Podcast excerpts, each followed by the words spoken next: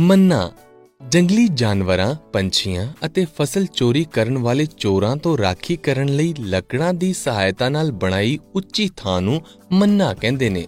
ਮੰਨਾ ਬਣਾਉਣ ਲਈ 10 ਕੁ ਫੁੱਟ ਦੀਆਂ 4 ਅਤੇ 8 ਫੁੱਟ ਲੰਬੀਆਂ 4 ਲੱਕੜ ਦੀਆਂ ਬੱਲੀਆਂ ਦੀ ਲੋੜ ਪੈਂਦੀ ਹੈ। ਸਭ ਤੋਂ ਪਹਿਲਾਂ 10 ਫੁੱਟ ਲੰਬਾਈ ਵਾਲੀਆਂ ਬੱਲੀਆਂ ਨੂੰ ਇੱਕ ਦੂਜੇ ਤੋਂ 5 ਜਾਂ 6 ਫੁੱਟ ਦੀ ਦੂਰੀ ਤੇ ਆਮੋ-ਸਾਹਮਣੇ 4 ਥਾਵਾਂ ਤੇ ਗੱਡਿਆ ਜਾਂਦਾ ਹੈ। ਫਿਰ 8 ਫੁੱਟ ਲੰਬਾਈ ਵਾਲੀਆਂ ਬੱਲੀਆਂ ਨੂੰ 7-8 ਫੁੱਟ ਦੀ ਲੰਬਾਈ ਤੇ ਮਜ਼ਬੂਤ ਰੱਸੀਆਂ ਨਾਲ ਬੰਨਿਆ ਜਾਂਦਾ ਹੈ। ਇਸ ਚੌਰਸ ਢਾਂਚੇ ਉੱਪਰ ਛੋਟੀਆਂ ਲੱਕੜਾਂ ਨੂੰ ਇੱਕ ਜਾਲ ਦੇ ਰੂਪ 'ਚ ਵਿਛਾ ਦਿੱਤਾ ਜਾਂਦਾ ਹੈ। ਇਸ ਉੱਪਰ ਸਲਵਾੜ ਅਤੇ ਘਾਹ ਵਿਛਾ ਕੇ ਉਸ ਉੱਪਰ ਪੁਰਾਣਾ ਕੰਬਲ ਜਾਂ ਫਿਰ ਬੋਰੀਆਂ ਪਾ ਦਿੱਤੀਆਂ ਜਾਂਦੀਆਂ ਨੇ ਅਤੇ ਮੰਨਾ ਤਿਆਰ ਹੋ ਜਾਂਦਾ ਹੈ। ਕੁਝ ਲੋਕ ਇਸ ਚੌਰਸ ਢਾਂਚੇ ਉੱਪਰ ਸਿੱਧਾ ਮੰਜਾ ਹੀ ਬੰਨ ਕੇ ਮੰਨਾ ਬਣਾ ਲੈਂਦੇ ਨੇ। ਕਈ ਇਲਾਕਿਆਂ 'ਚ ਮੰਨਾ ਨੂੰ ਮਚਾਣ ਵੀ ਕਹਿੰਦੇ ਨੇ।